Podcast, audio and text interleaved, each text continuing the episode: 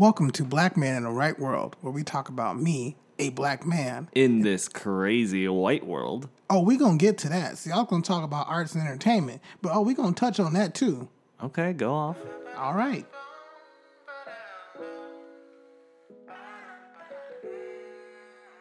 Hey everybody, this is Mike, And his white roommate Grant. and today we're gonna talk about Origin stories. how I came to be the token black guy. and me, the altruistic white guy. And then we're gonna touch on how these origin stories shape how we see the world today. Who gets to be the hero and the villain?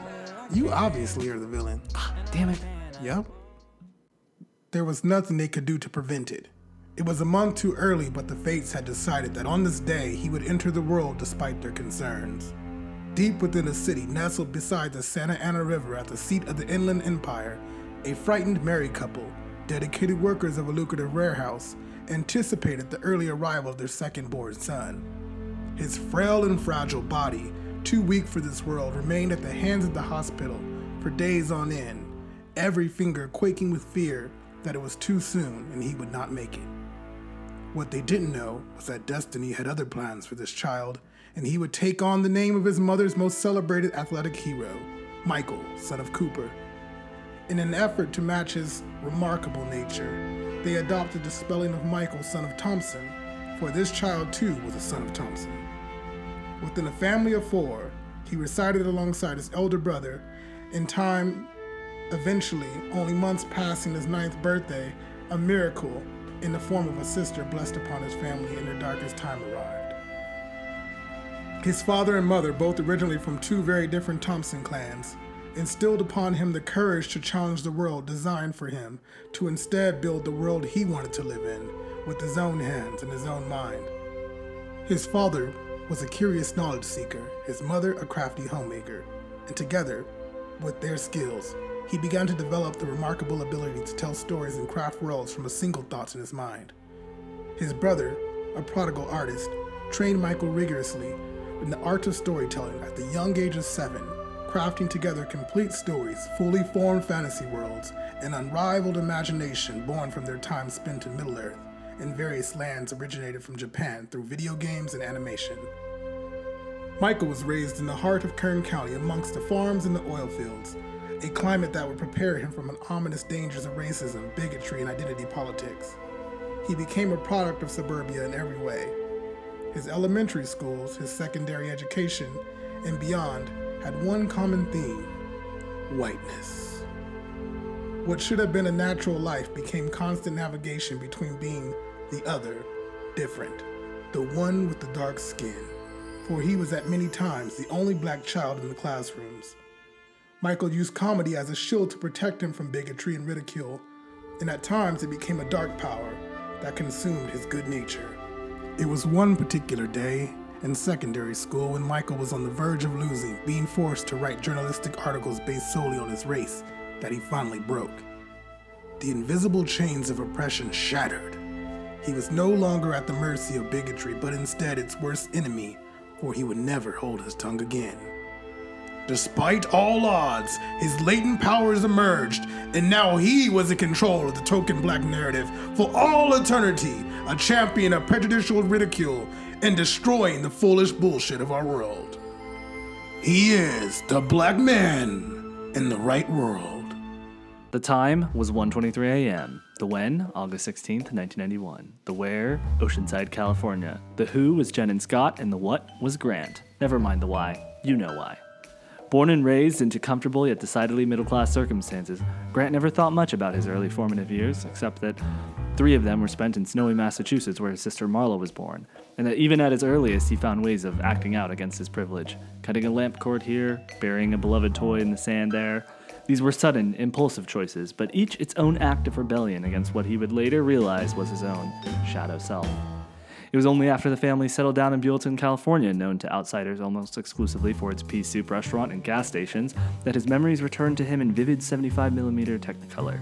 Despite the wealth of middle class abundance available growing up on Milky White Dairyland Road, it's an actual road, Grant was a lonely kid who spent nearly every waking hour of his day in his own imagination, playing out days long action adventure campaigns with his toys, acting out Dragon Ball Z inspired fighting tournaments one day, or freedom fighting overthrowing of underwater Lego mining colonies the next. Visions of Star Wars style epic sagas of good versus evil always underpinning everything. Grant eventually befriended some fellow neighbor kids and even some classmates at school, but he was always more fascinated with the surreal than his immediate surroundings, which is why the first time he picked up the pencil to write a story, it was based on a dream he had, and the first time he got a black eye, it was from a door he ran into at night after a bad dream.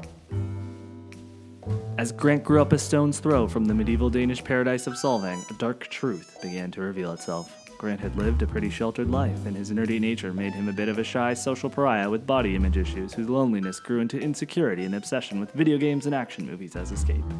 All of these antisocial tendencies made his deep need to socialize with peers difficult to navigate, and led him to constantly shifting identities in order to fit in with someone or something.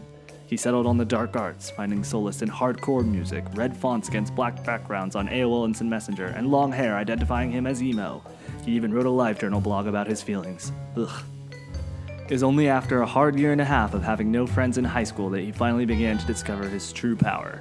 Ironically, thanks to the video game World of Warcraft, he was able to craft a more confident version of himself. Someone who could be funny and also nerdy and not be so damn anxious. He was also gaining a working knowledge of technology and honing his craft, training how to become a black belt in videography and screenwriting thanks to video productions class under the indie film guidance of the great Master Roger Navalis. Let's make no mistake, Grant spent his fair share of time playing the, the victim and the villain. As with great privilege comes great irresponsibility. With each new group of friends and romantic relationship he made, he gained new allies and made new enemies, mostly to his own moral miscalculations or petty miscommunications. But from the ashes of each mistake, he steered a course for himself away from his sinister, selfish pursuits or woe is me, whiny ways, and towards a more hopeful and transformative pursuit of paraphrasing Dr. Martin Luther King, paraphrasing the words of 19th century abolitionist and Unitarian minister Theodore Parker, bending the arc of the moral universe towards justice. He went on to formalize his training in acting and writing, fought and won and lost many battles working in the world of marketing and PR, and has now settled in as a wordsmith for hire. With a newfound faith, Grant has since vowed to use his powers for the greater good, becoming altruistic white man, the hero no one asked for, but is here now anyway. Nice. That was good. Yeah, I, I liked it. I liked yours. Yours was powerful. You know, you sounded like Thor. I, I mean, as I should. Son I, of Odin. You got definitely had like the noir vibe. Like I felt like you were like you grew up in the gutters and then you like became the crusader of the night. A little bit of Batman action yeah, going on. Yeah, like he definitely had Batman like I'm a loner but a hero vibes going. Yeah, we will going for that whole anti-hero thing, I guess, because it wasn't all wasn't all peaches and cream. I mean, shit, my my childhood definitely was not peaches and cream. It was a lot of vanilla, a lot of vanilla ice cream and mayonnaise everywhere. Racist ass mayonnaise with in unflavored uh, potato salad with raisins in it. Ouch. That doesn't sound school. good. Yeah. Not my house. My mom and my family were, were very southern and very black. Black as fuck. That was all of the surrounding houses that you go to with your friends and stuff. Yeah, I would go to. I would. I would not eat dinner at friends' houses. I'm like, I ain't got time to be eating these carrots that taste like just pure water, and mashed potatoes ain't got no salt on it. Oh no. Just a mess. I don't I mean, this is me generalizing. I don't know how y'all cook food at your house, but it well, be having like barely any seasoning. Fun fact, there was barely any cooking at my parents' house. Um, my mom, you know, no shade, doesn't really cook. So it would be a lot of like pre prepared meals like Lunchables and then like, you know, bag of meals from Schwan's, although I know people hate the term bag of meal because it just sounds bag of meal. Yeah, I've never even heard of that. Uh, it's like maybe it's just something that my family says, but yeah, it's like probably bagged meals. It's kind of like TV dinner. That yeah, my mom definitely like we. I mean, because my both of my parents worked uh, my whole time growing up. That's right. Uh, we ate definitely a lot of like takeout food as well, but my mom could fuck up a kitchen. She could tear that shit down. So nice. like she definitely was a cook. My mom fucks up some lasagna. Ooh, I don't want to cook lasagna. That's but like mostly like dish. black eyed peas, cornbread, collard greens. Uh, Sounds good. Every type of meat, turkey, roast, ham. Her ham is. I'm so mad that I'm a, like a vegan or whatever the hell I am now because I just miss like having the ham. Hmm. Yeah. But, I was never a ham person personally. Really? Yeah, I, used didn't to- like him. We would fuck up everything. That like my my upbringing was very. It had elements of being very like old school when I went home, but Mm. then it was very conflicting because then I would go to like my elementary school and uh, junior high and all that, and it was very like suburban white neighborhood. Yeah. So should we should we dive into these origin stories? Should we Yeah, I have, each other? I have like follow up questions Let's about yeah, about let's Grant go. Harvey, the altruistic white man that no one asked for. I have I have plenty of questions about just the experience of the black man growing up in the right world. So Yeah. So uh, first, uh, you were born in Oceanside, which is crazy because I was born in Riverside. Oh, is that what that was? Okay, so I, I highlighted here in your bio because we have each other's bios in Yeah, I front of got us. very fucking like creative with like how I presented it. I liked it. So you said the Santa Ana River at the seat of the Inland Empire, and I was like, is that where Bakersfield is? Because I'm just No, no, no. dumb. Yeah, Santa Ana River at Got the it. seat of the Inland Empire. Riverside is at the seat of Riverside County. It's so good. That's so that's well put together. Um, So we're a bunch of side bodies. I don't know. yeah, we're side babies. I don't Side know. babies? One, one by the river, one by the ocean. Like I guess I'm Moses. What does that make me? What Noah? I guess I don't know. I don't know. I don't biblical the illusions. If you're good with biblical illusions, hit us up. yeah. Tell us who we are. But so that's cool. Both born in like normal ass cities that we didn't even end up living in uh, Yeah. for that long.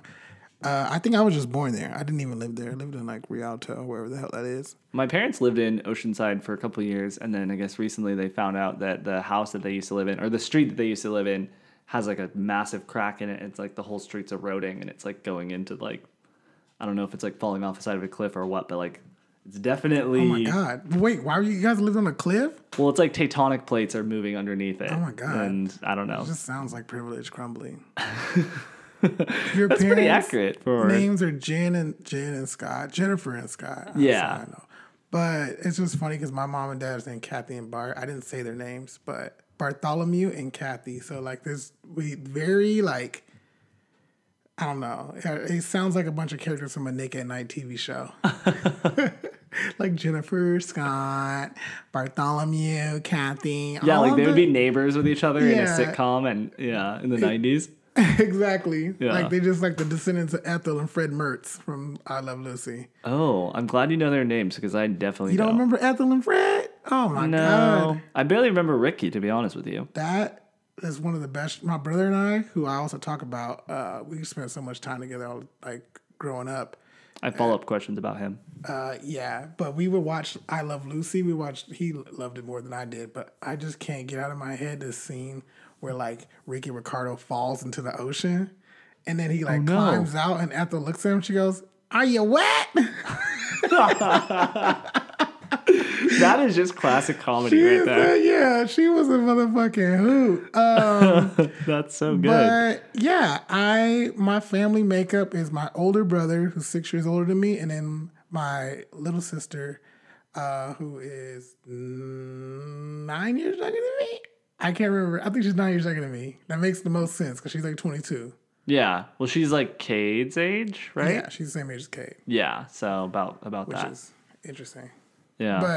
But um, yeah, so I had them. I also have an older sister. I have no idea how old she is. Just being straight up and real, because she is she she has a different mother, so we kind of distant. But whatever. That's the realness of the of, of life. the realness but- of the pond.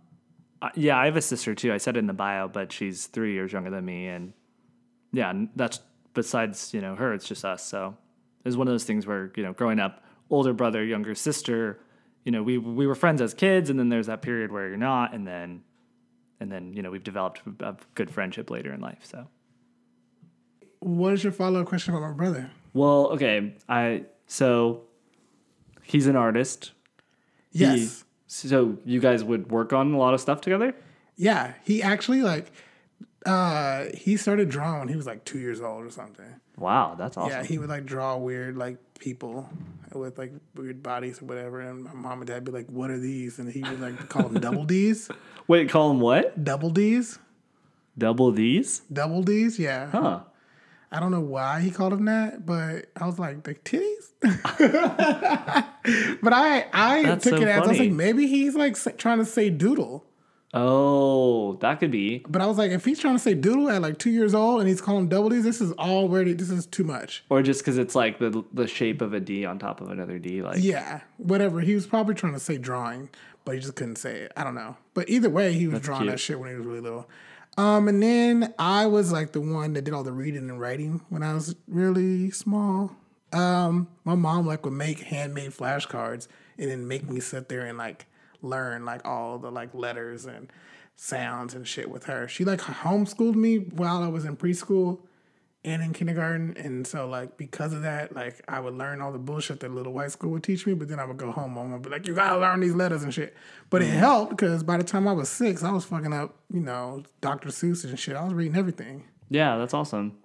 Like chapter books and stuff, right? Yeah. Yeah. And then like eventually my brother would like he would draw pictures, like the covers of the books and the characters and shit, and then I would help him like come up with the stories and like the different books, and we would write like horror not horror stories, that's so superhero cool. stories. We had like an entire superhero world. Oh, he yeah. had so he had a bunch of characters that he made and like a bunch of different teams, um, with pictures and shit, um, called the Warriors of 2010. I remember that. But The it's Warriors funny. of 2010. Yeah, but it's funny because what 2010 is gone, come and gone. That's so At some fun, point, I think when we got older, we were like, oh, it might have to be 2010. But yeah, we made that, and um, the biggest thing was our video game that we made, which was like three video games in an entire world called Wonders of the Gems, which is I don't even want to get into that, but that's a whole nother takes a whole nother. So day. wait, it's a video game like you wrote like the and designed. we basically wrote the story behind it. Gotcha. So it was it was first a story before it became. We just said one day we'd like for it to be a video game. Yeah, that's awesome. I mean, is that something that you would hold on to and make one day? Oh, absolutely. That's my motherfucking magnum opus.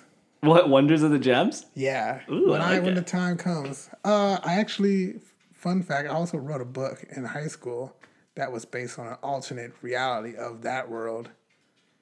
It's just I never did anything with it. That's so funny. Yeah, I was writing a bunch of. I would always do that. I remember I did that in sixth grade, where I didn't include this in the bio, but I would start writing like chapters of books and just bring it to class and read it. And it wasn't that good. It was like derivative of like whatever I was watching at the time, where I just like, oh, I like Batman Beyond and like Final Fantasy Nine, so I'm just gonna combine them and just write my own story, and then I just make my friends read it in class. Wait, so you like Final Fantasy 2? oh, uh, I mean, I mean, we went over this oh, last yeah. time, but yeah, definitely. I mean, I'm playing like I don't know that, but but yeah, that's crazy because like I I was like obsessed with Final Fantasy, like Japanese RPGs and shit. Dragon Quest and Final Fantasy were my two favorite games, and then those companies were like, "Bitch, we got you," and then they fused together, and now it's Square Enix, and, and they make both of them. That's so But cool. uh, is yeah, so so that was my whole childhood. Was that Miyazaki movies, Little Nemo, uh, not Nemo with the fin, the fish, Nemo, I know what you're talking about. Slumberland. Yeah, that movie was scary to me as a kid. Like all of the I dark magic it, and but the everything. the yeah the Nightmare Land was uh, was not Land. okay. That shit was terrifying. But yeah, I've been I was been into like fantasy and like action and adventure for my whole life and telling stories.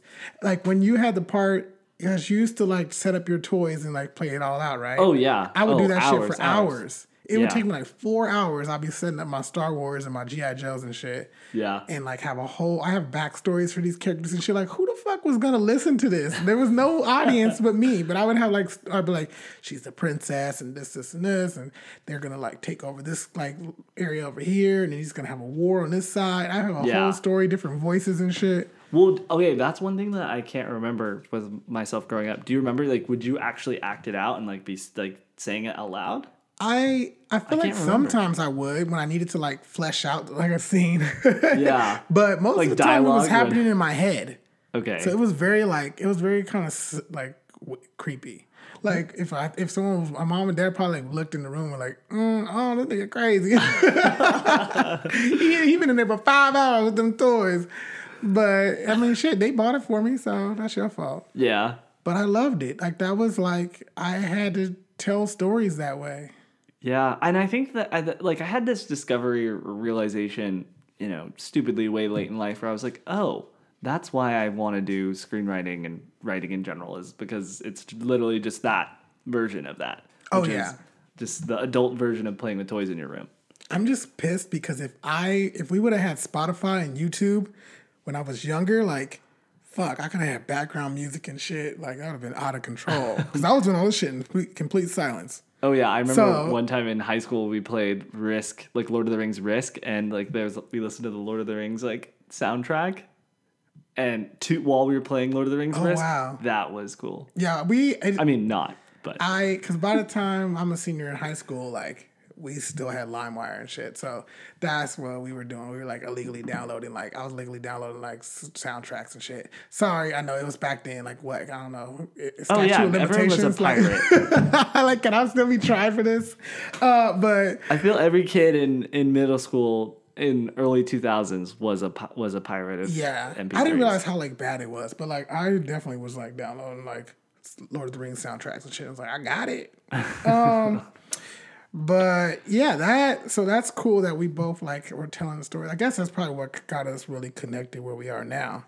Yeah, I will say where we grew up because I grew up in Bakersfield, California. That's and right. You grew up in Buellton, so it sounds it sounds pretty much like a hick town like mine is. Is it a hick town or? kind of was. I mean, the the road that I grew up on, it um, is in a housing development that used to be on a cattle ranch. So that's why it's called Dairyland.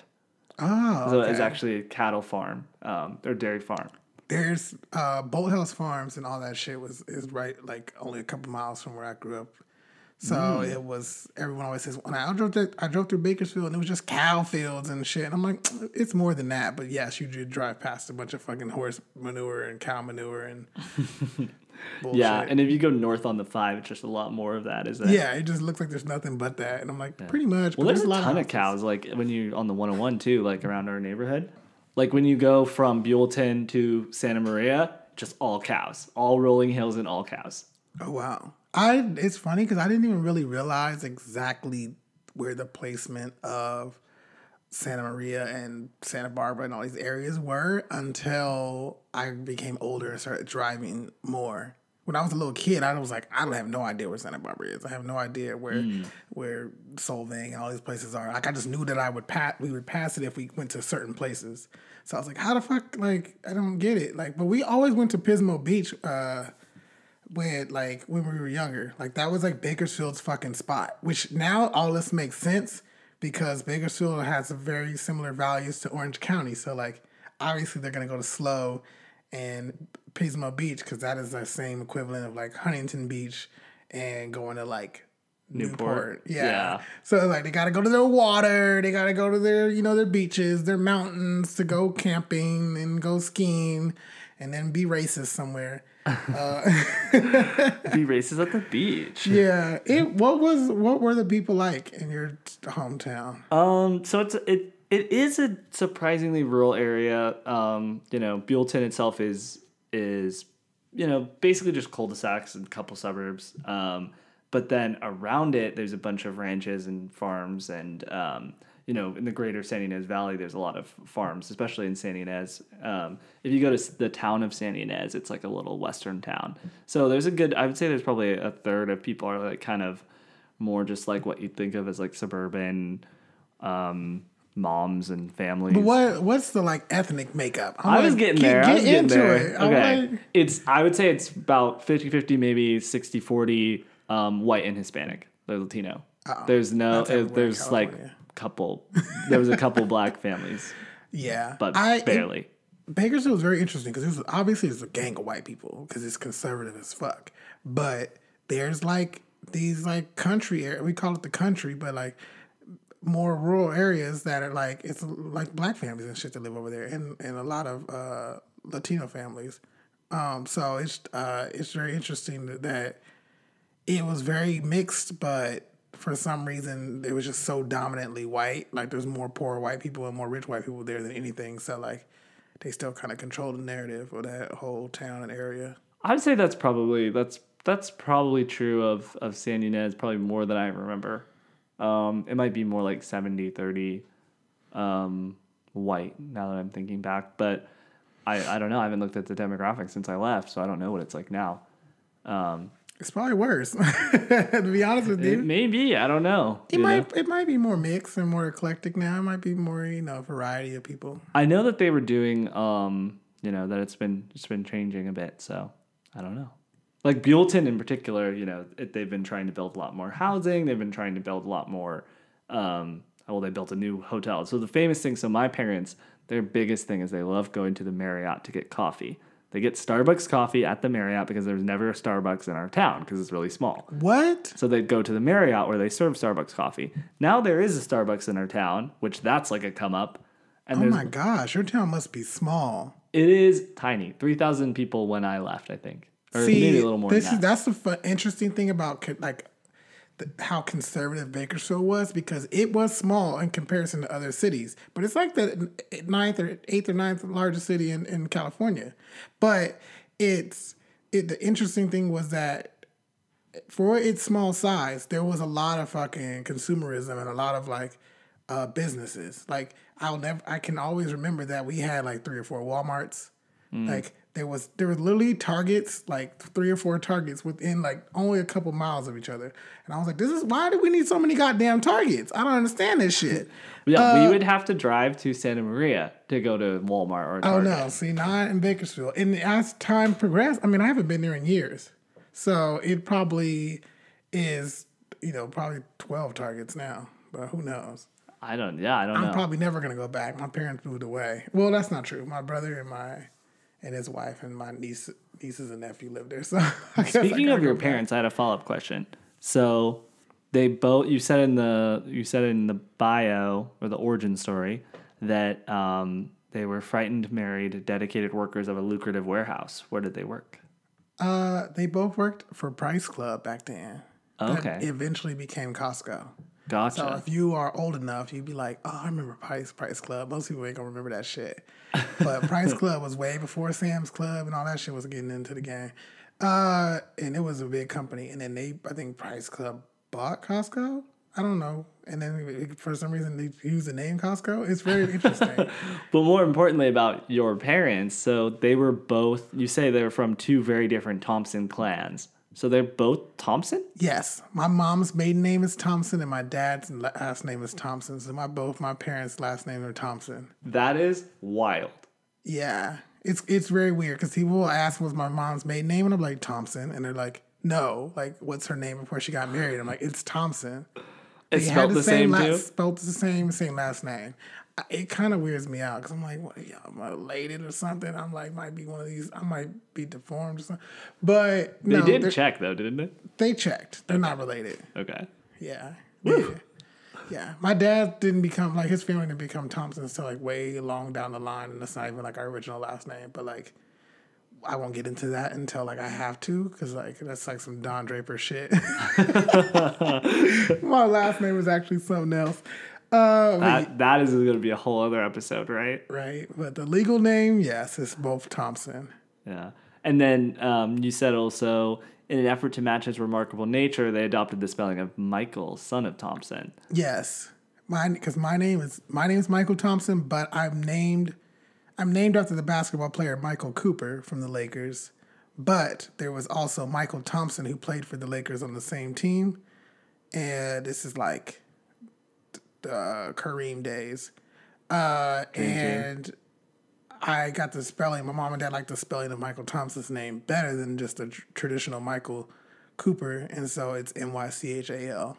But it's ironic because he also has the last name Thompson, so now my name is Mychal Thompson, and a famous NBA basketball player's name is Mychal Thompson, and then I think his son's name Michael too, spelled like mine.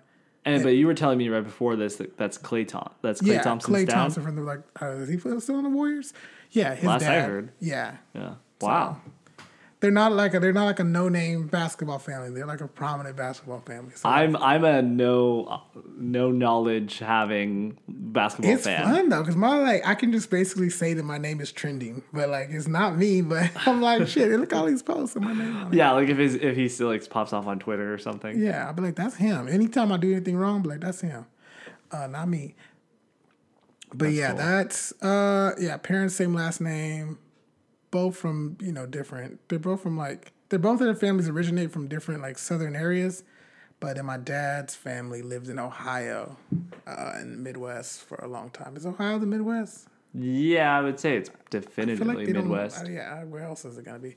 But yeah, they lived there, and my mom's family is like Arkansas, and then moved to California. Both families moved to California though, a long, long, long time ago. back in the back in the day. Yeah, I don't know what time it was. Maybe it was a Dust Bowl. No, they ain't that old. Your parents moved here? Is that what you're trying to say?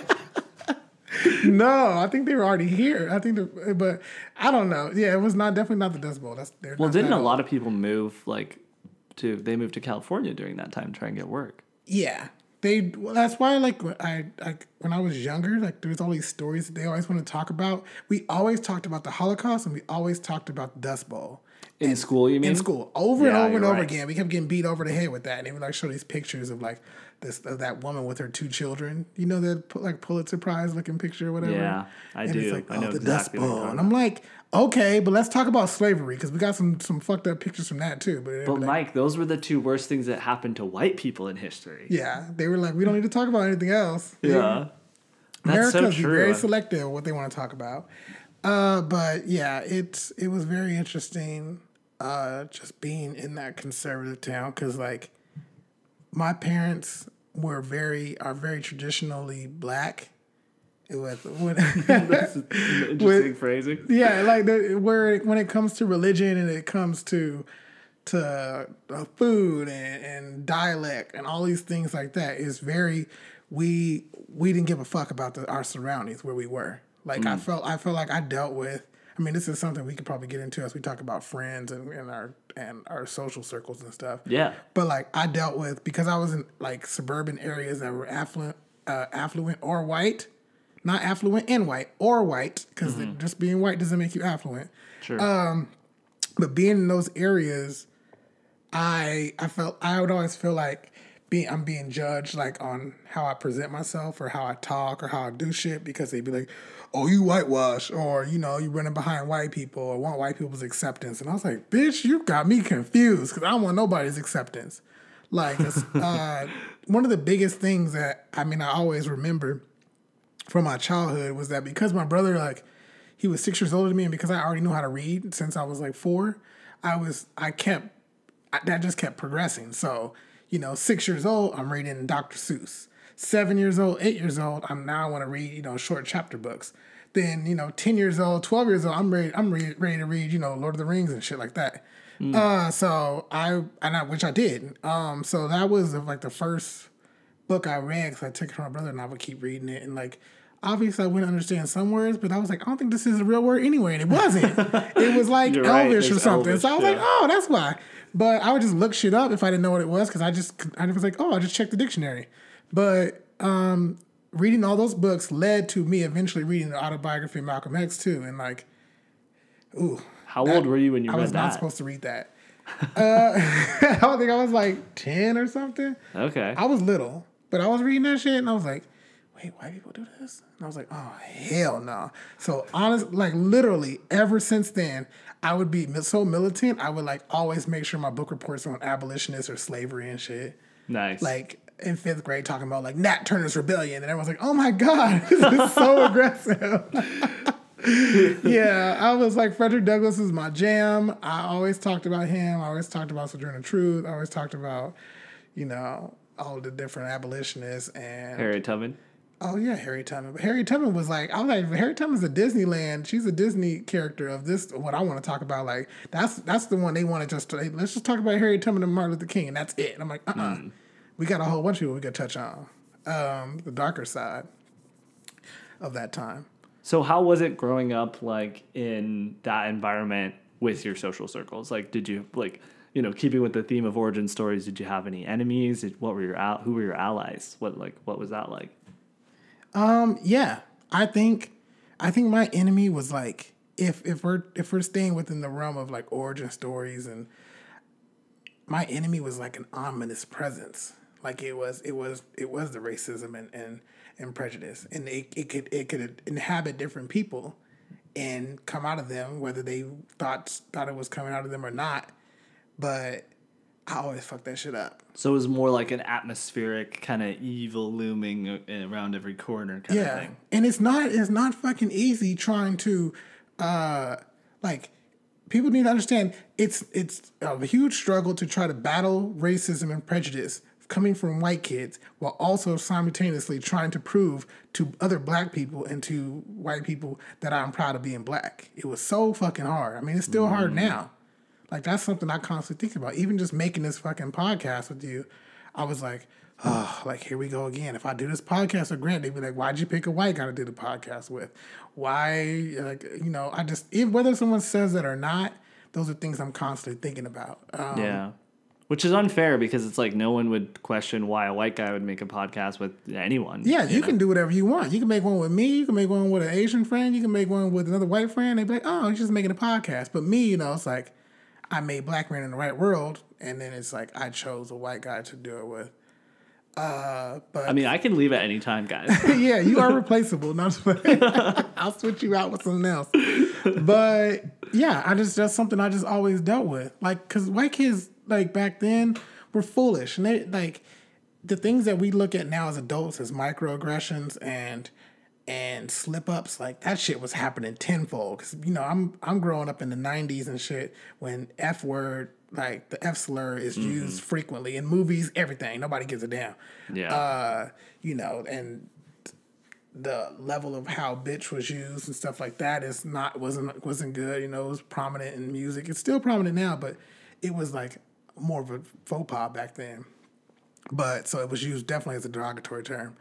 Um, now it's kind of used as a term of endearment. It kind of you know it mild it out, but the it was it was intense trying to like I couldn't always get in a fight. So there's a lot of times where I had to just be like, "This isn't this isn't the battle to, to play, or this isn't the battle to fight." so what does that look like? Like you just not not bringing, not touching on something that, that was said, or just not following up on things that were said, or I think I would my personality would just would would set the tone. Like I would just be an asshole, so then people knew like, oh, like he's just mean. Like I, it came off as like I was just being mean, but it's like I wasn't being mean. I'm just tired of you guys being so fascinated with trying to use the N word, or I'm tired of you guys like grabbing my fucking afro and putting your handprint. Like I used to have this big ass afro in sixth grade. Um, sixth grade, sixth yeah, sixth grade, seventh grade, whatever.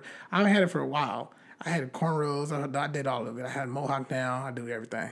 But back then I had this huge afro, and people would just come up after I spent uh, like 30 minutes shaping this motherfucker to a perfect circle and just press their hand on it. that that auda- the audacity of that is just shocking me. And they're like, oh my God, like, look at that. That's so crazy. It's like a sponge. Just grab my hair. Just put their hand on my whole head. They didn't even ask you. Not even asking me.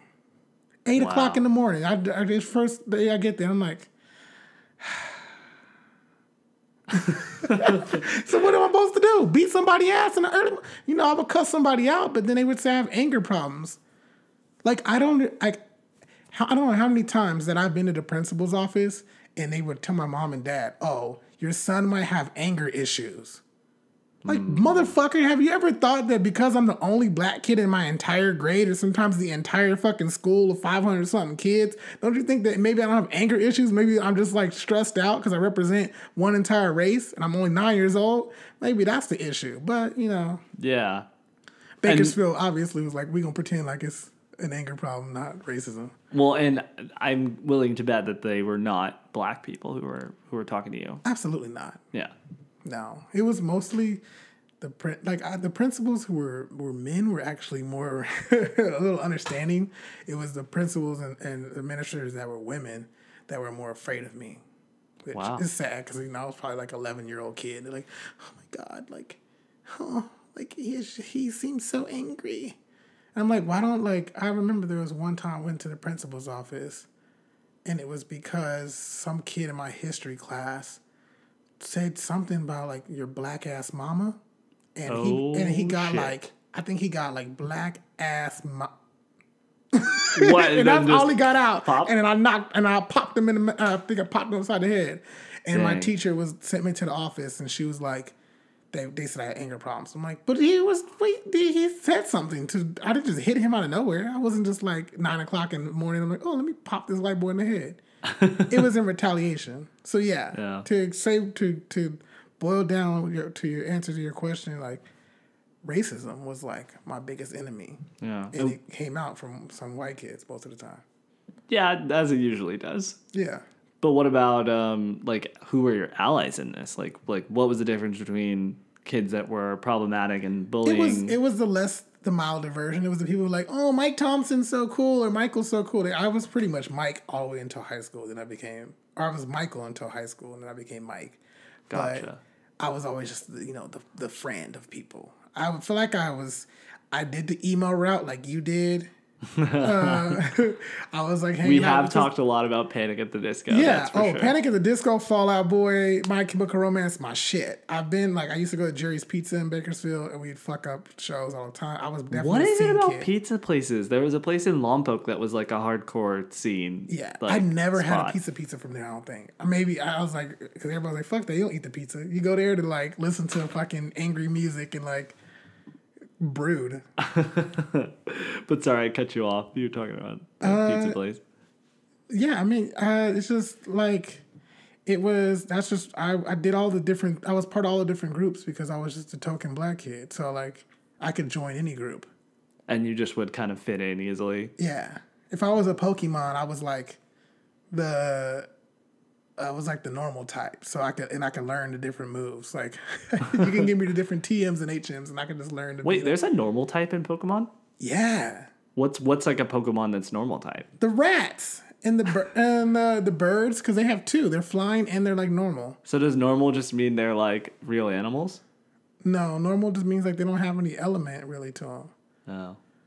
They should be called average Pokemon is what they should be called. Right? they were all the ones you did not want to put in your party cuz they were whack. But I can see that where it's like if you have that kind of like it's kind of like what we talked about when we were talking about roles where you have that kind of like disclaimer at the beginning of it, but then you can add anything you can add adjectives onto that. So like you're the black emo kid or the you know Yeah, whatever I was all, whatever I was, it was just black in front of it. So like you were like a scene kid or emo and all that stuff too, but like what was your uh, friends circles like, and what was school like for you? So I know in, from my origin story, it makes me sound like I'm this loner, like this sad loner who didn't. I I did have friends, um, but it was one of those things where it's like I just always, I just was kind of awkward. I mean, I still am, but um, I remember I had one really close friend in school for a couple years named Robert, and then and then I became friends with um, another kid who, and these were all pretty much, it's uh, either kids that you have class with that you see a lot, and then you go and become friends with. Definitely had those. yeah, I had like best friends that we thought we were gonna be friends forever. but they just you were in the same like third We grade lived, class. lived near each other and stuff, and then once I moved away, like they all started doing drugs, and then I went to college. Damn, damn. and that's the T. But go on. Yeah. Um, and then there was friends in the neighborhood, which I mentioned. Um, and they ended up moving away. So I, you know, that when that happened, I wasn't really friends with them. But then I became friends with other a couple other kids in the neighborhood, and yeah, I mean, for the most part, I just became friends with people situationally. Like we just bonded over we like the same video game or something like that. Um, and I felt like for a while it was just like I'd have one-off friends that I just talked to about different things. Like there wasn't like a cohesive group. Did Were you, a- like a nice kid? I don't know. Because I was a mean child. Okay, the thing is, I was nice, but out of necessity. It wasn't like I was just like a nice kid. I think I was just like very shy and not very good at talking to people. So my default was just like be nice so that they don't like, so that they're not mean to me. I ah. guess. It's so interesting. Because I was Yeah. out, I could say I, could relate, but I was shy with adults, but not with kids. I was shy with every damn body. I could not talk to an adult, but that was like just because I was that traditional black culture where they were like, speak when you're spoken to, to, you know, elders and shit. So I was like, never talking Mm. to adults, which is interesting. Yeah, I don't know. I mean, I obviously didn't have that. I think uh, for me, I was just shy with everybody. I was because we talked about this last time. But remember how when like you have ki- kids that you see that are older than you, they look like full on adults. Yeah. So full on adults, you yeah, know. they look like, they look like gods. yeah, So I didn't fuck with them. exactly. Um, but I do remember I had um, I had an experience where I didn't really think much about friends or anything like that, or how I was perceived, I guess, by other kids until I was in fourth grade and I was still wearing a Pokemon shirt to school. And this kid named Adam Vargas, I don't know what happened to this kid, so I'll name drop him. he told me my Pokemon shirt was gay. What? And yeah, just because I wore What? a Pokemon shirt. I we traded like I had a Tamagotchi and a uh a, I had a Gigapet and Pokemon cards in fourth grade. Yeah, like fourth grade is like when Pokemon is cool. So who are you to tell Well, me that it's yeah, it, might, it was it was it was aged by the time when I was playing in fourth grade. It just came out, but I only you- found out about Pokemon or at least the show in fourth grade. damn. So I he was was, a hater. He was a fucking hater. Yeah. But also, I mean, like if he said to you today, it's a compliment. You'd be like, thanks. I know. But that's the thing is at that time kids would throw that word around like saying Yeah, that it just trying to hurt means like feelings. it's stupid or all that stuff. And so that really like threw me off personally. just that one kid saying that. No, it was that and a bunch Because if so, we need to find his ass and like confront him and be like, motherfucker. You ruined me. No, I'm just kidding. it's Pokemon game, motherfucker? That shit is still fucking thriving right now. I know. Maybe it is. Maybe that's why it's thriving and perfect and maybe and Yeah. amazing. So Gay type Pokemon are yeah, all the rage. or the best kind. Yeah. Fuck that dude. I'm Yeah. sorry. But but I mean like that's like that's nothing compared to like racism. yeah. you know. I there's a there's a handful of children who who tried to use the N word on me and they all got beat the fuck up. I will not lie. There were probably times that I used that. Not word as a kid. condoning violence, but I had to protect myself. I felt threatened as a child by some of those people trying to use the N word to hurt my feelings, and I was like, that was your first mistake. Yeah. But see, I feel like at that time when you're a dumb kid and you're like saying that, like, I don't think that anyone, I wouldn't think that anyone would actually say it in front of like a black kid. yeah. That's Well, so when they get mad enough, because like they, So they they would use it as an insult, not just like say, "Oh, hey, what's up?" no. See, I would like the, "Hey, never, up, even No. even among There my was- friends, I would never say. There was some that. people that, they, that thought they could do that, but I was just like, whatever, I ain't got time for you. I, you know, they were a loser or, or had a chemical imbalance, and they probably was amounted to nothing after a couple years. But so the universe took care of them. But the people who try to use it to hurt me, yeah, they. It, it was very interesting. It was the same way this Robert Vargas or whatever his name was. Not Robert Vargas, Adam. Adam yeah. Vargas. Robert Robert Black was my friend. Oh, okay. Yeah, he's a cool person. But yeah, this Adam Vargas guy, it was very much like it was like that. They were using it to hurt me. Kids are mean spirited. They really are. But yeah, so they, that shit they learn in Bakersfield, they learn that shit at a young age. And so like where they are now, like as adults, like the reason why they're running around not wearing wanting to wear masks and saying Trump's, you know, the most perfect president and stuff is because they were fucked up and and brainwashed and, and manipulated with all this bigotry and shit at a very young age.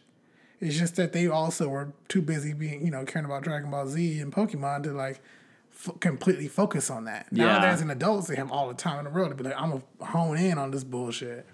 I don't know what it was, but there was a t- there was a time period when I was in eighth grade when I had like a blog spot or something around the time that I had a LiveJournal talking about my feelings, where I just made a blog that was just like a diss blog, like like about like George Bush and like Oh moms who thought like Pokemon was the devil, like. You made and- a blog? Yeah, and I, when I was like thirteen, and I just like wrote and I just made fun of them. See, I I don't think I couldn't make a blog at 13. Like they barely were we were barely using like AOL.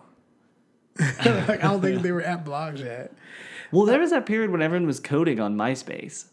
Oh, we, we were were- like little like software engineers. I used to be able to, I'd be changing the background, add music and shit. I'd be all in the HTML and shit. Now I have no idea how to do that shit. Now I need like a I need a management software like to do it for me, like WordPress or something. But back then, yeah, we would do it all ourselves.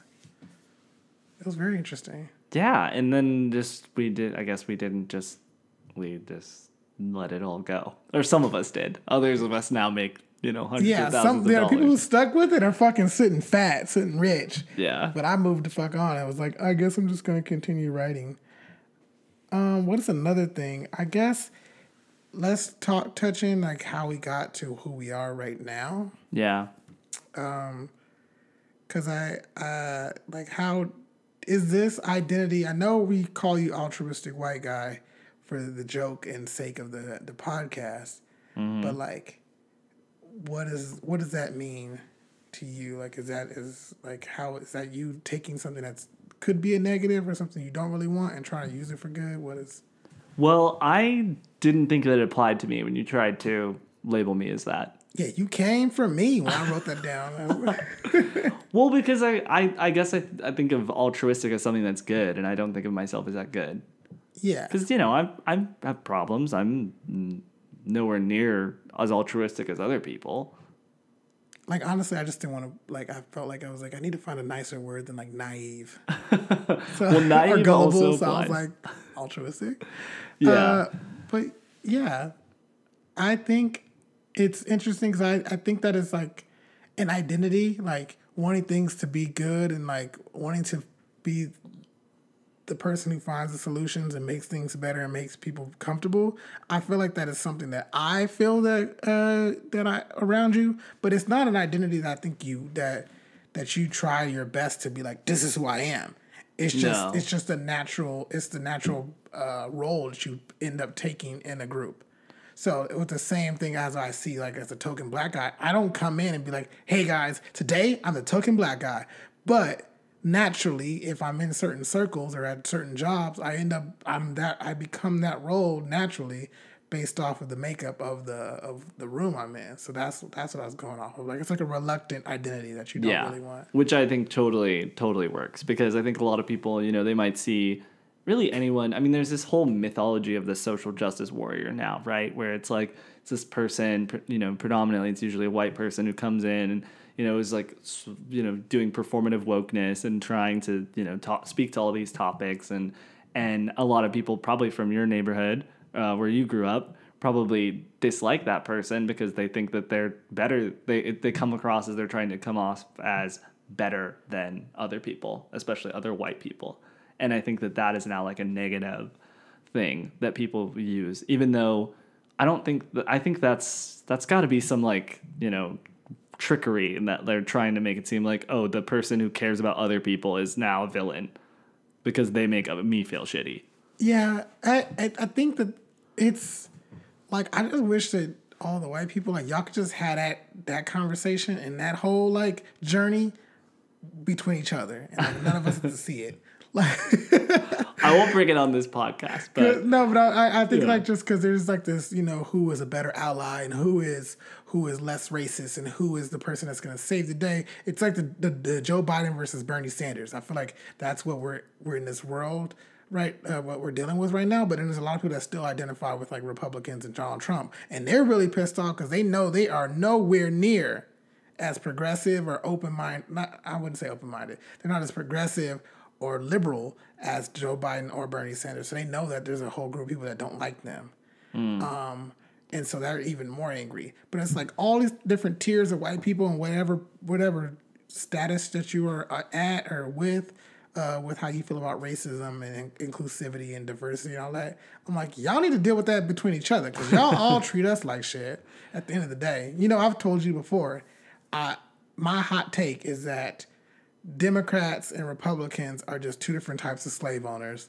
Like Republicans and the slave owners is like going out there in the field, nigga, and go pick that cotton. I don't give a damn if it's hot. It'll when the sun go down, it'll cool off.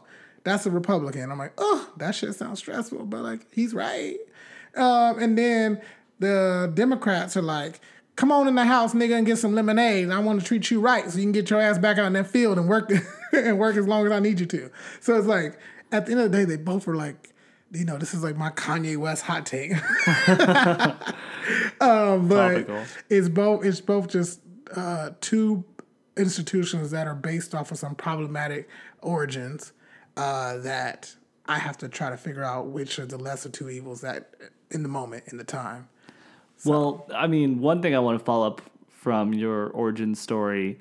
So you you mentioned this this concept where you say Mychal used comedy as a shield to protect him from bigotry and ridicule, and at times it became a dark power that consumed his good nature.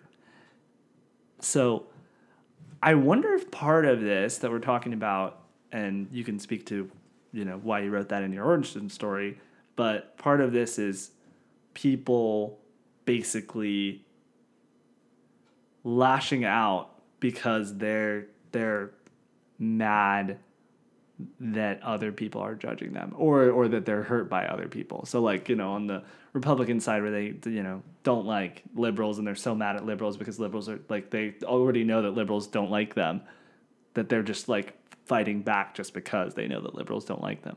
Pretty much. But that's why I'm like like the this fight between Republicans and Democrats is just like the Civil War all over again. Like black people are like, man, it's gonna suck regardless of which one of y'all wins. But can y'all, if y'all gonna fight, can you guys come up with a better end game? Because like, I feel like why are we the topic? Like, why are we the like cannon fodder? I don't like that. Should be annoying me. it uh, is kind of interesting that the only time our country has gone to war with itself was over the commodification of black people. It was over Yeah, slavery. pretty much. And it's and like the whole me using like comedy as a shield is because because when you think about these things so like when I think about them so deeply sometimes it's like it's just very bleak and very dark and I'm just like oh it looks like there's no like hope in sight. So I so I mask you know I'm gonna I'm gonna be humorous I, my writing is gonna have a comedic element to it. I'm gonna do this podcast where I kind of make jokes about certain things and like talk about you know racism and stuff with a ha ha ha at the end. Because in reality like it's not funny at all. It's fucking tragic and, and pisses me off. But the only way that I can like smile or like find ways to, to get to that progress or, or see the light at the end of the tunnel or like I said in its origin story turn into a superpower to fight back uh, is to to find those ways of expressing humor or laughter or happiness like you heard you probably heard the terms like black boy joy or black girl magic Yeah. uh, that like that whole that idea is because some people some people want to think that because we went through slavery and because we went through you know uh, oppression and still going through it right till this day right to this fucking second because we're going through all that that like all we are is just sad and victims and upset. No.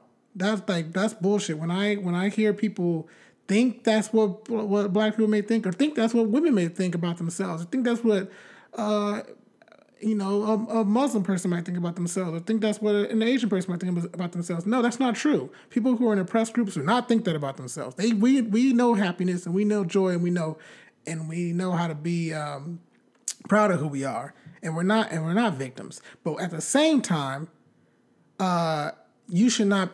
People are out there trying to diminish my joy, and that's what we're fighting for. Like when we have things to celebrate and stuff like that, you want to take it away, or you want to to hurt it or ruin it, burn down the whole fucking Black Wall Street, that kind of bullshit. That's the reason why uh, there's a huge problem. Is because when we do express joy and happiness, that it, it bothers people. Yeah, well, there's now such a pushback against like the like marginal changes. Let's be real of diversity in Hollywood that now they say like, oh well, everything is just now so woke in Hollywood, and like you know, oh, there's a person of color or a gay person who's a character in this movie or that movie. Oh, that's just of course because that's just there has to be that character, and it's like, why can't you just like accept it as part of the story? and just let it be. Like fuck, is your did your whole world get flipped upside down because there's one black character in this fucking movie now, or because they made Thor a woman like in a comic book? Like now you is your life ruined? Because if it is, it's good. But, but I don't even know if it's like that. It's like if it is like you need to work on your life. Why is your life so sad? yeah, why and why are you so mad because someone else has a has a win? That's the Yeah. thing. If if if women, uh, people of color, uh, people, immigrants, or anything like that, if they got mad every time a white white heterosexual male had a win, oh, we'd be fucking mad all day. Yep. Because every minute, probably right now, this second, a white man just got hired as a CEO or VP of some company. Right now, this second, right now, in this very minute, a white man has just made another million dollars without even batting an eyelash. Uh, you know, a white man has become the 45th president, which there's 43 other white men that became the president. Uh, you know, like like white men been kicking ass for years. So you got all these wins. Ain't nobody mad at y'all for having all these wins. You know, ain't nobody mad that you get to star at the lead. Well, that's not necessarily true. there, there are plenty of people that are mad at, at us for that. But I'm saying, but they're not. We're not mad in the sense that like we don't want it to ever happen again. Yeah. because it's it's gonna continually happen. Right. Like it's it's it's one. It's literally one to one to a hundred. Like you get one movie that's directed by a woman that gets nominated, there's gonna right after in that same breath, there's gonna be another 99 that are just directed by white men. So it's like you're not losing anything. It's just it feels like it, but it's such that scarcity mindset again, where it's like you think that like just because there's you know only so many opportunities and it's so difficult for you now, um, you know, that you, that it's now it's harder for you if other people are getting jobs or priority, even though it, it's really just evening it up. Yeah. Yeah, I mean, I I I want to just say something like I relate to the feeling of having to use humor to get by. I also relate to having to use, um, you know, letting maybe like hurt feelings, you know, that you take inward, having that come out and being expressed negatively. Like I think about all the times that I was mean to people growing up. That was just a that was just me internalizing hurt feelings and mean things that were said to me, and then taking that and projecting that out onto other people. Oh yeah, I I, I definitely would get defensive or be a little mean or, or cold or something because it was like me just being hurt. Like yeah. regardless of what we why we know why I was hurt, like it's problematic, it's racism, stuff like that. You, I can't acknowledge that the times that I was not my best self for people, it was because it was just it was like pain within. So that's what I honestly when I see people who are being you know bigots or racists or even these Karens flipping out shit, I'm like they are they're going through they're going through some kind of pain or frustration inside their brain and inside their heart their you know soul it's like it and it needs to be it needs to be healed. And I'm, i might not be the one to heal it. I'm just the one that's making it even i'm making it worse because they have some weird idea of me mm. uh, based off of my skin color or how i look. And it's so and that's what's so frustrating is that i'm i don't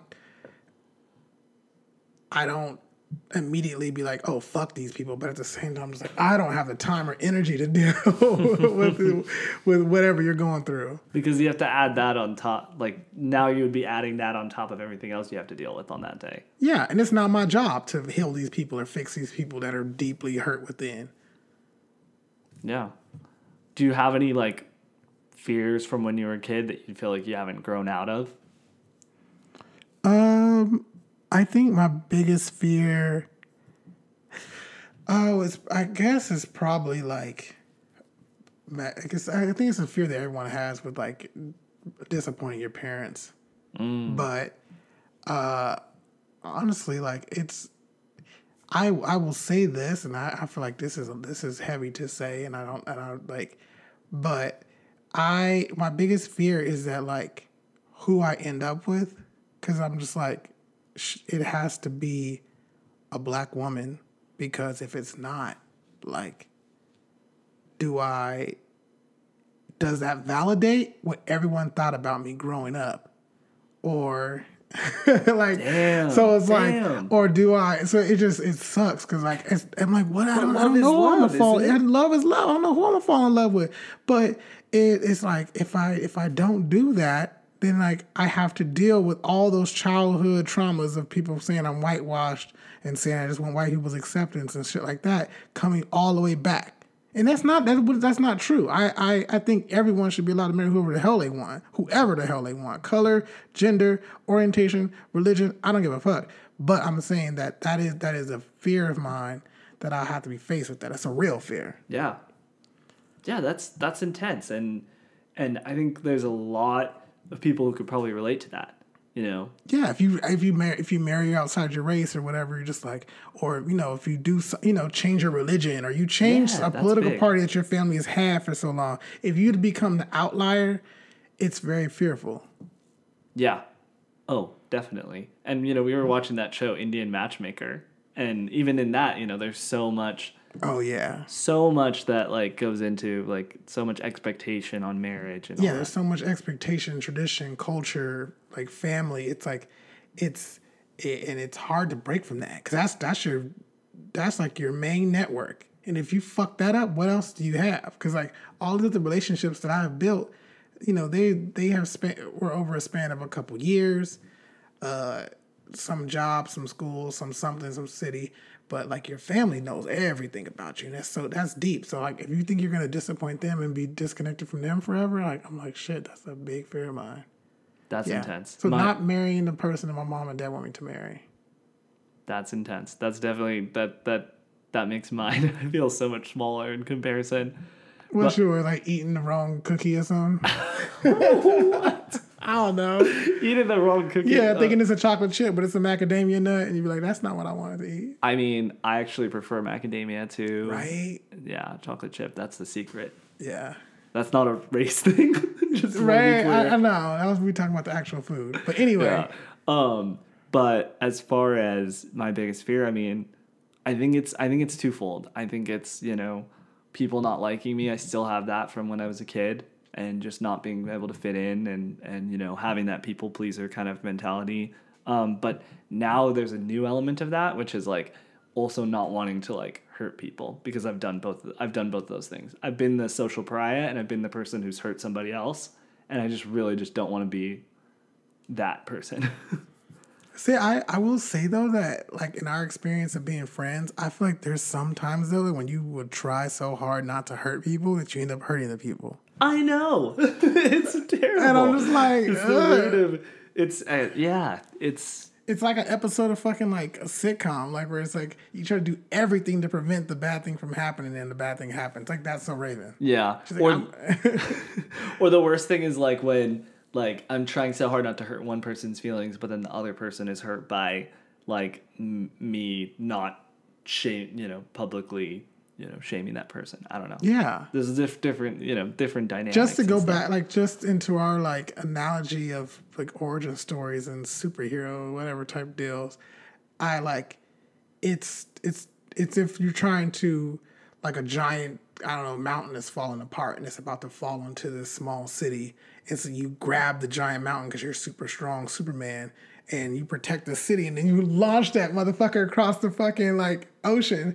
it's probably gonna land on somebody else kill some fish. Yeah, I always thought about that when like in any movie or superhero comic books and stuff, they'd be like knocking whole planes out of the way and shit. And I'm like, but what about the people on the other side? You just killed like an entire country just trying to save this one lady. Okay, two two great examples of this in recent superhero movies. One was um, the Superman movie when he and uh, so it's like the first one that they did of the remake when it's like him and I forget who he's fighting, like Kal El or something. Oh, he's, uh, And they're, like, punching each Emperor other. Zod is his name.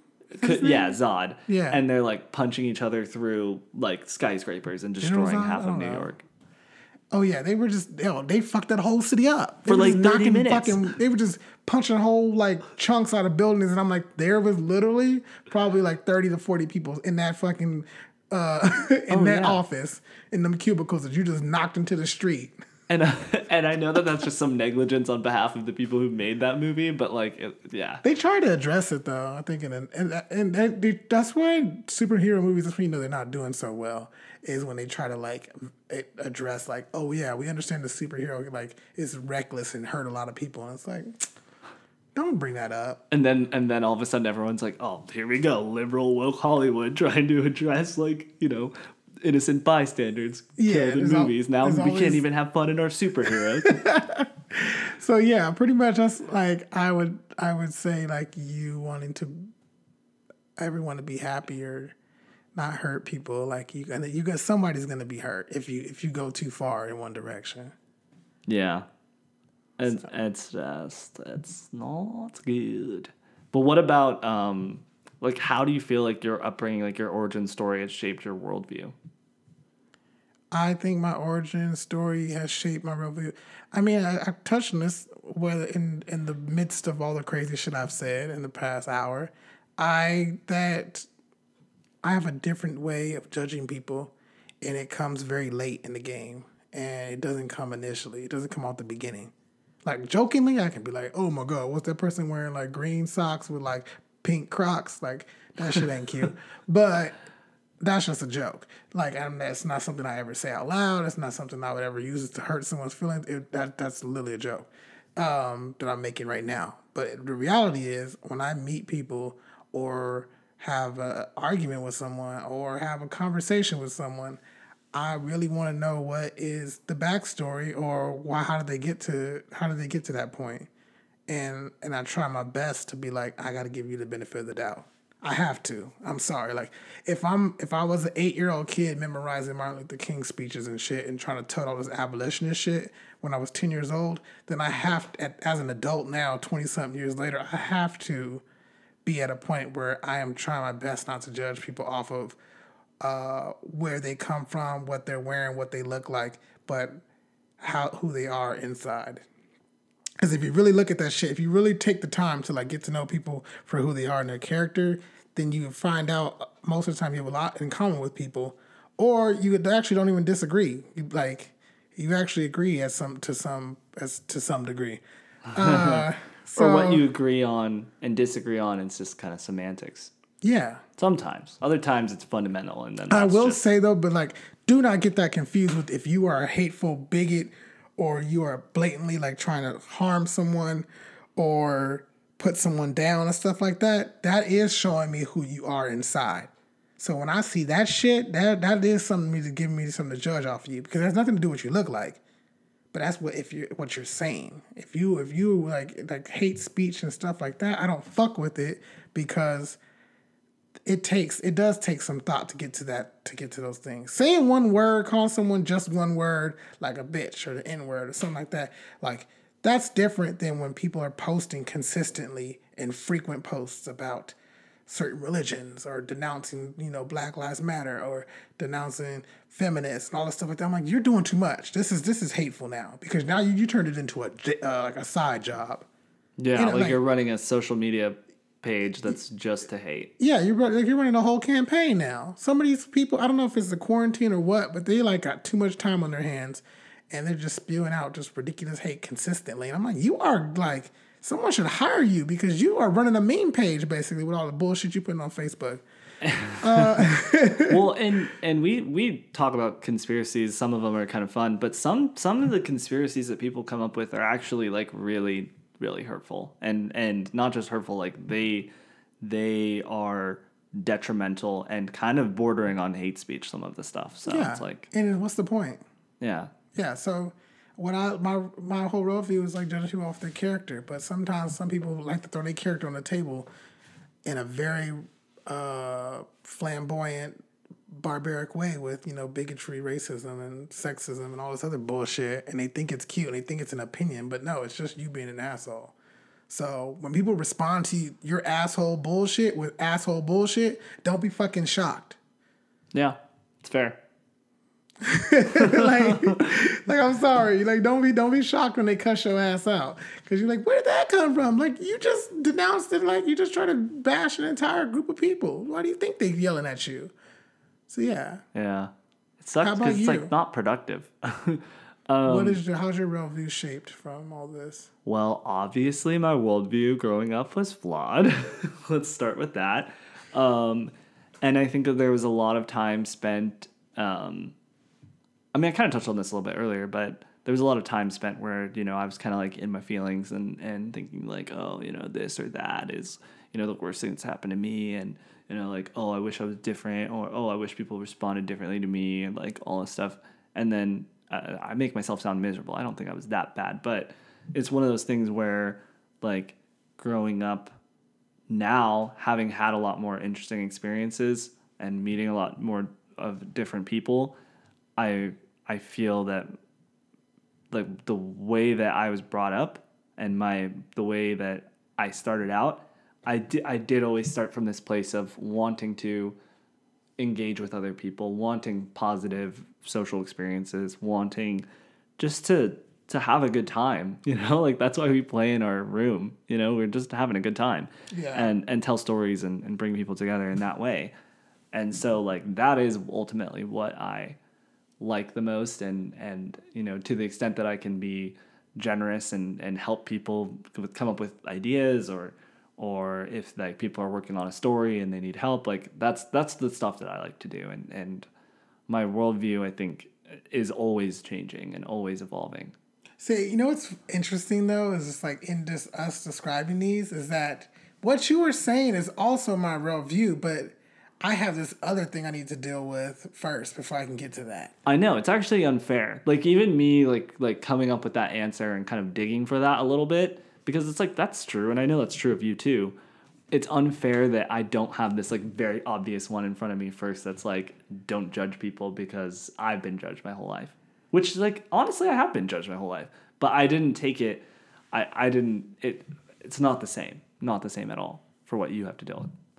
So obviously, you know, we've declared our origin stories and what superheroes we are.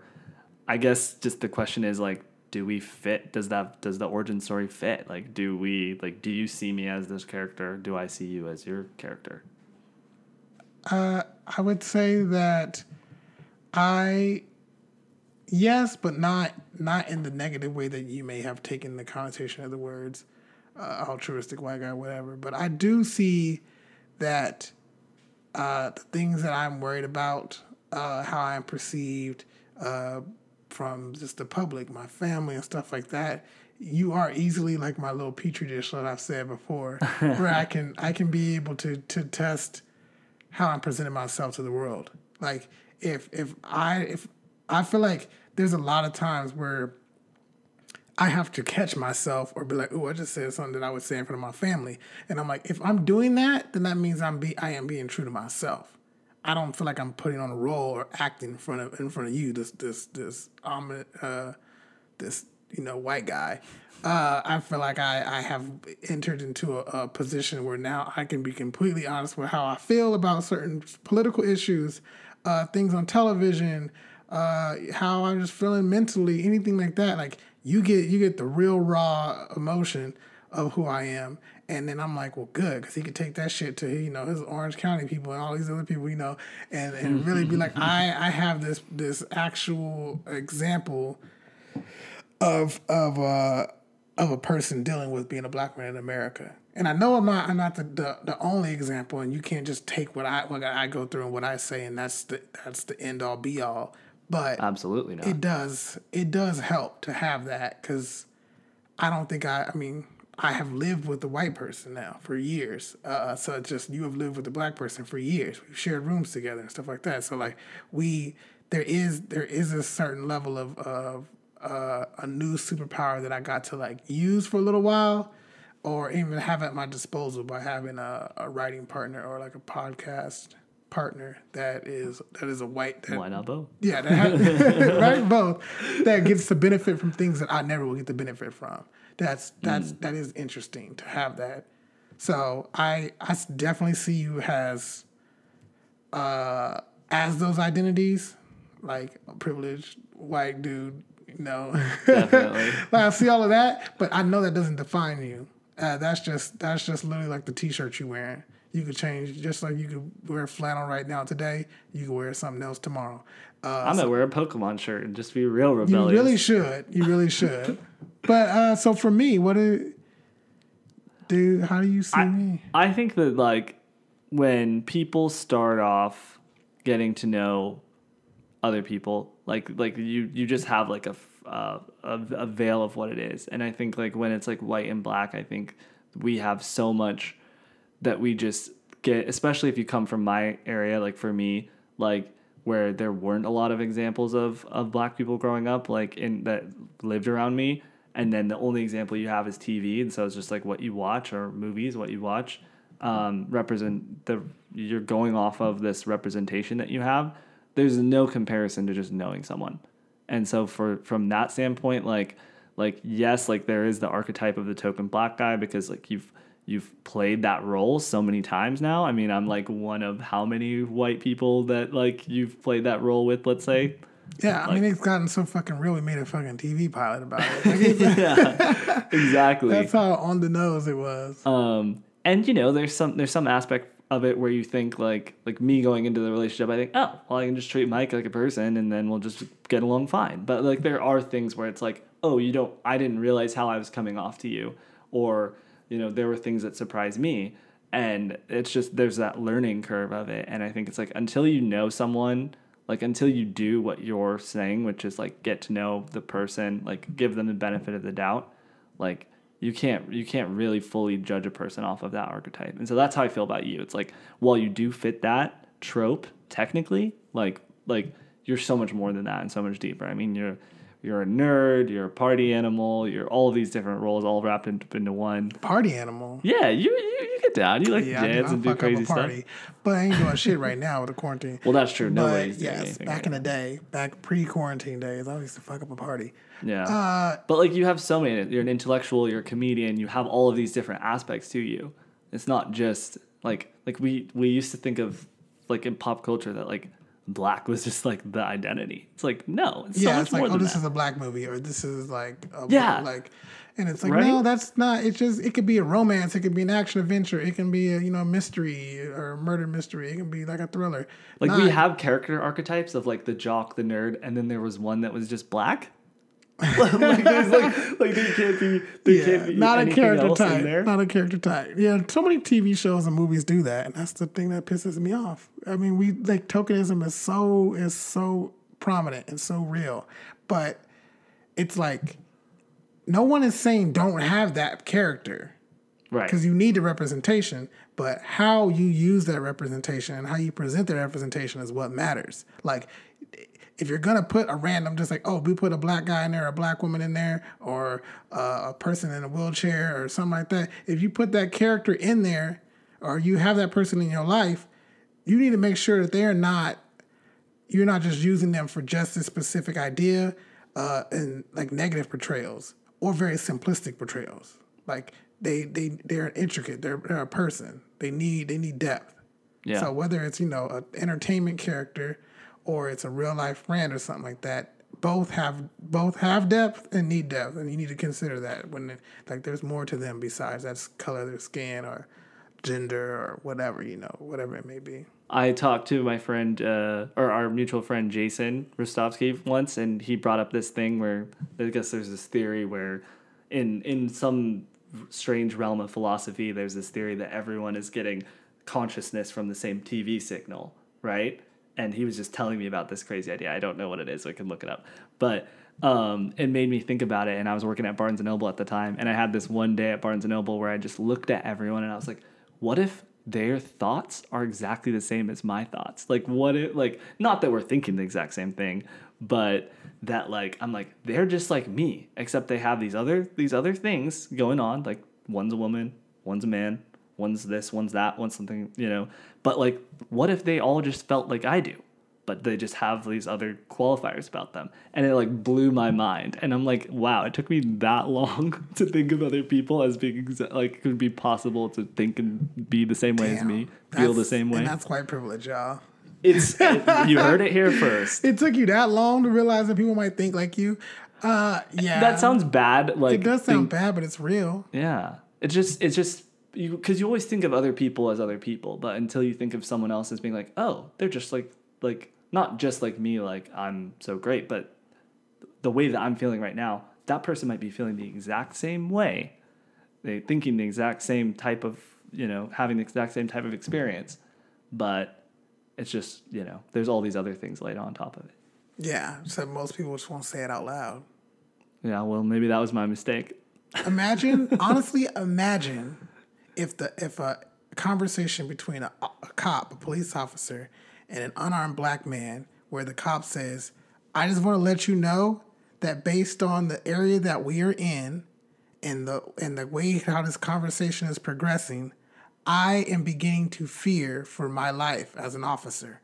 I, if they said that to the person, I'm sure that other black, black unarmed black man would say, "Officer, I also would like to let you know that I am really nervous right now, and I also am fearing for my life because of the you know the nature of, of what has happened with other police officers or someone in my family or people I see on the news."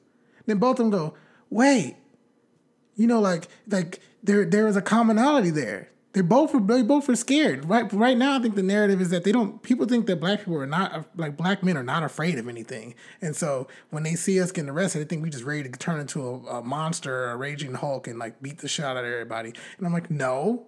We're human beings with fucking emotions. You point a gun in my face, it's gonna scare me just like it does anybody else. Doesn't matter if you're a thug, doesn't matter if you grew up around guns your whole life. Guns equal death most of the time. Yeah. You know, so like that shit is scary.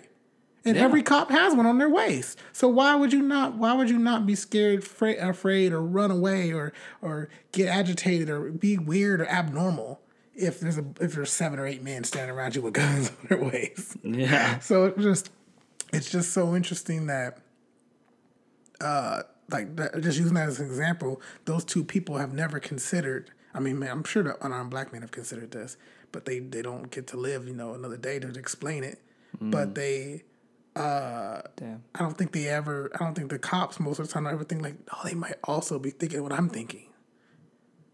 We might be thinking the same fucking thing. So let's. The, the the result is like, do not do not let this escalate into that to that thing, that someone is here is going to get hurt. You should both be trying to avoid that, especially you as a cop. You that's like it's like the principal and the student, like or the teacher and the student.